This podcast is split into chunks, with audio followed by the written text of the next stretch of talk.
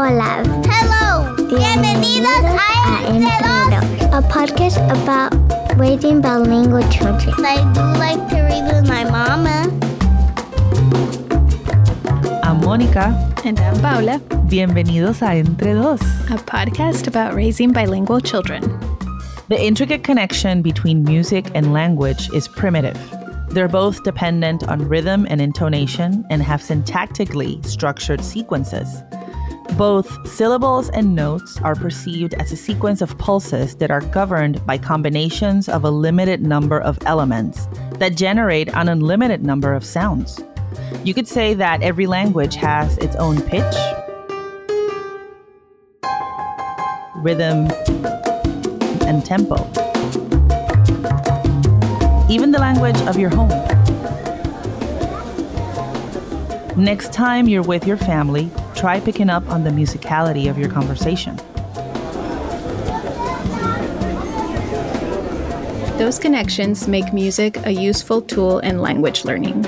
Research shows that music supports verbal learning, active listening skills, and fine discrimination of differences between sounds. Skills that can be very helpful when learning a language.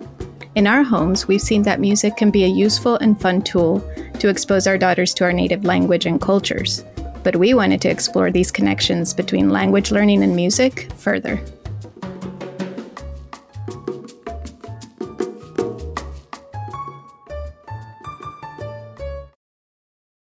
À la biblio, à la biblio, je lis des livres et je prends des mots. I was always in music, and I was also in a French immersion school in Canada, in Vancouver. And um, I don't think I knew it then. I didn't necessarily recognize it, but I think having those two experiences and sort of that education happening simultaneously, I think had a real impact. Uh, I think music had a great impact on my ability to learn another language, and I think also the opposite is true. I think that learning another language helped me with my music, and I think the main uh, intersection points are um, really around the development of your ear uh, and and being able to hear um, different things. This is Will Stroet, an award winning children's singer songwriter, educator, and dad based in Vancouver. His early exposure to music and language inspired him to become an educator. He taught music in an elementary school and at a French immersion school, where he discovered that music could really help children's language learning. Um, and what I found worked really well in that school, because all of these kids were learning French as a second language, was uh, doing music with them that kind of helped um, support their language learning. And I also found that there weren't a lot of great uh, resources specifically to help to teach language, like to teach the French language using music. So that's that was really what one of the main things that inspired me uh, to start creating music in French and music that that yeah that could that could be really great for kids who are learning French, not necessarily kids who speak French as a first language. Kids like me when I was growing up.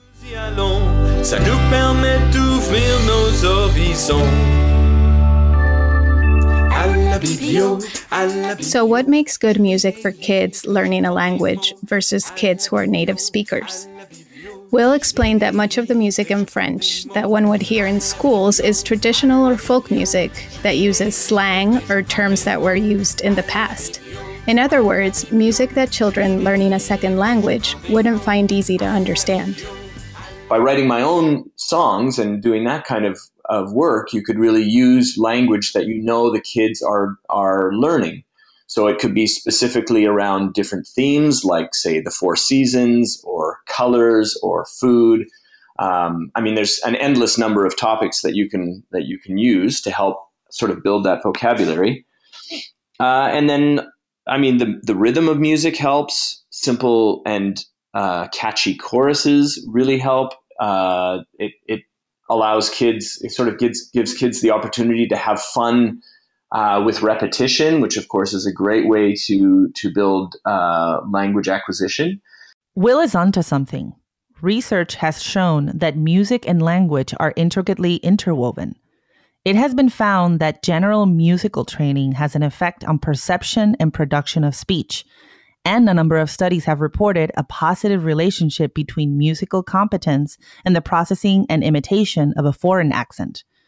We wanted to dig a little deeper, so we talked to Dr. Susan Reiterer, Associate Professor at the Faculty of Philology and Cultural Studies and the Center for Teacher Education in the University of Vienna kind of, it seems very intricately interwoven. It seems uh, musicality and language in general do have, or musicality and language talent, as music and language in general, have a lot of common points, have a lot of overlaps, and um, are bound together probably also by evolution. And in my work, I concentrated on the aptitude for like foreign language learning or second language learning, but it can it subsumes also the phenomenon of bilingualism, of course, because that's also a second language, meaning that more musical people do have higher language talent. In her studies, Dr. Reiterer applies the Gordon Musical Aptitude Test. It's the gold standard of musical skills testing. And what you usually do in these musicality tests is passive, uh, perceptive musicality tests. You listen to melodies and have to say whether the melody to uh, in in uh, comparison to another melody which comes afterwards contains any changes in pitch so in the in the in the height of tones or it contains a rhythm change or it contains a change in loudness, maybe, or in accentedness, or in uh, tempo, and things like that. So there's subcategories within music which are taken as parameters and then differentiated. And people who can react to those uh, with more accuracy, who, who hear the difference, so to say, who hear the rhythm difference, the, the pitch difference, they are then termed more musical. All those people who were better in the foreign language pronunciation, who had higher higher speech imitation abilities, were more musical on the test, based on the test. So that's why we then ask them more questions, more fine grained questions into the kind of musicality they have. Um, and we ask them in questionnaires whether they uh, do play instruments and which instruments they play and how good they play these instruments, and uh, also whether they were singing. Singing. Remember when we mentioned earlier that every language has its own musicality, a rhythm, pitch, tempo? Dr. Reiterer's research confirmed that the ability to discriminate tones in terms of pitch and rhythm are already correlated to language abilities but singing brought forth an even stronger correlation. This suggests that the ability to sing is a good indicator of the ability to imitate speech. Uh, what is it in singing that correlates with a better pronunciation and with that a better um, it's a speech imitation talent if you want it's more the it's more the production side of language and less the grammar etc., etc. You know, semantics. It's how well they they can imitate the accent, uh, but how well someone can imitate an accent is also finally related to your general language talent. So if, if someone's very good in this, in general, he can he or she can also learn the grammar well.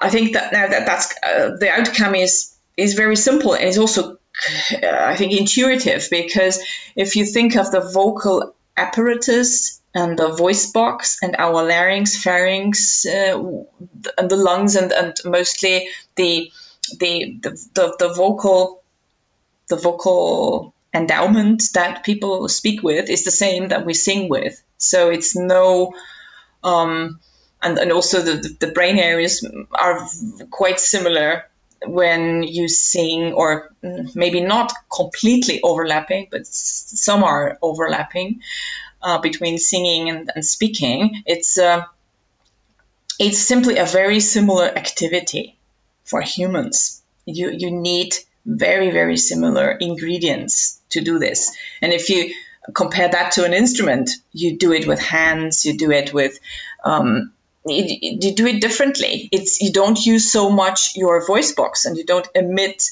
the um, the speech or the song speech on on your airstream on your out outstream of, of, of, of, the, the lungs and the air produced. You see, that's the same mechanism. So I think that this uh, this mechanism in the brain and in, in, the lungs and in, in the in the larynx is uh, just simply so um, is your speech and song instrument, and also in, in it's very proprioceptive. You need a lot of um, um, like a good kinesthetic feeling for your own to control your own voice. Singing speeds up the rate at which one acquires speech and increases retention.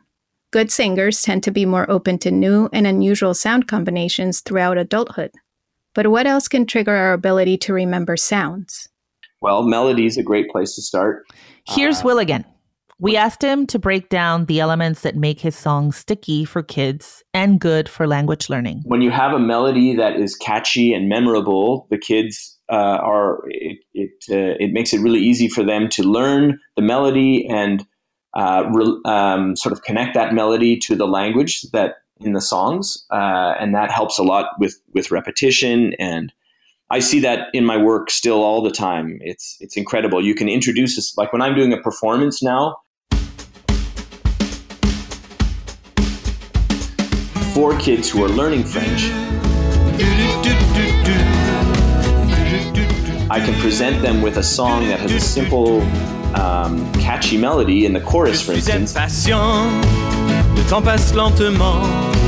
And they can be by the time we're halfway through sing, performing the song, kids are singing along, and, and, and that's helping support their language learning. C'est la récréation, collation. Ensemble nous jouons, c'est la récréation. Uh, I guess another thing would be the rhythm of the music. Uh, obviously, language has a rhythm uh, unto itself, and I think that um, that when the, the music can sort of enforce or uh, connect to the rhythm of the language, uh, that can help a lot as well.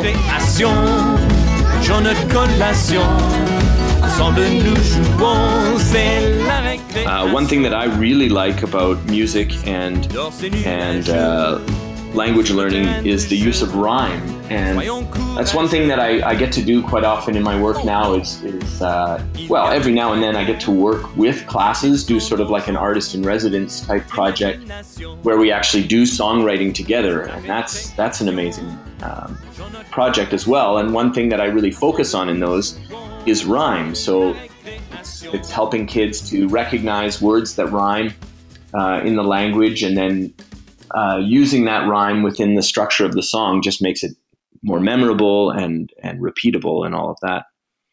So I write a lot of songs that are very interactive, and in my performances, um, I'll teach the kids the actions to the song. Um, it might be a song about uh, about riding a bike, or like um, how to how to be safe on a bicycle, or a song about um, hygiene, or I've got many different examples of songs like this that I do, uh, or or drawing and making art, and you you teach actions to go along with the the lyrics of the song, and it really once they're actually physically doing it, it really kind of imprints uh, in their minds and in their brains, and and just help support that language learning as well. And then, sort of a final thing that I would touch on would be uh, using the use of humor and creative language and having fun with language. Uh, I, I, I really love doing that, finding um, finding ways to kind of play with the language, and maybe it's um, again using rhyme or or funny words or or whatever, just to make make that all the more uh, memorable for for the kids. Yeah, and, and I find that that all kids. Um, you know kids kids learn in different ways so for some kids the melody might might really resonate with them and for other kids it might be the rhythm or for other kids might be doing the actions and physically like physically engaging with the song and the language that way so i try to find different ways that that can connect with different kids Music is written to help people form connections with its different pieces. When you hear a song that connects with an emotion, oftentimes your brain will store that information and recall it later on. Dr. Reiterer says that although innate musical talent does play a role, music has a potent emotional transfer factor that can have a strong cognitive impact on language learning music does a lot. If you if you do more of these activities, it will might always be better. Not only for the good ones, not only for the good singers. It brings also fun in it, and not by the musical element alone, but also by the fun element, because emotions play a big role in in our learning process in general. If something is emotional, you like it, you emit dopamine, and and and and you. Uh, uh, fuel your reward loop in the brain. So, by emotions are heavily important for for learning everything that doesn't even have anything to do with music itself. You know, music musicality proper, but it's the emotion then which transports the positive feelings over. And music is is good if in this because it is very potent, a very potent emotional transfer factor it has a good trans, uh, transferability on learning and on our cognition. And um, so that, that music transferring something on the language domain is, is what we are talking about. Even if you're not a musical person, music is still one of the easiest ways to start building a connection to language. Think about when you hear a foreign song. Even though you can't understand the lyrics, the concept of the piece is still emotionally intelligible. There's a universality to this aspect of music that makes it an effective tool for transferring knowledge. There are a lot of parents out there who uh, may feel that they're not musical or that they don't have the experience required to to share music with their kids or whatever. And um, I don't know. It's it's uh, to me, it's one of those things. I mean, for myself, I was surrounded by music growing up, and it was my mother was a, a French immersion kindergarten teacher, so music was a massive, massive part of her her practice as well. Um, but honestly, I think the best thing for for for young parents and, and new parents to introduce music, and if they want to introduce new languages, uh, is finding simple songs. And and the, the great thing about young kids is they're they're not critical of a parent's uh, ability to sing or the quality of their voice or anything like that. They would they just love music. They just want to hear it. A few weeks ago we asked you our listeners to share your favorite artists to listen to with your children. You gave us some great children's artist suggestions like uno dos tres andres atención atención lucky diaz fam and Canticuenticos. There were also many more grown up selections like Los Fabulosos Cadillac, Natalia Lafourcade, Mercedes Sosa, Juanes, Fito Paez, and also selections in other languages like Mandarin and German. You can find a full list of these recommendations on our website at entredospodcast.com.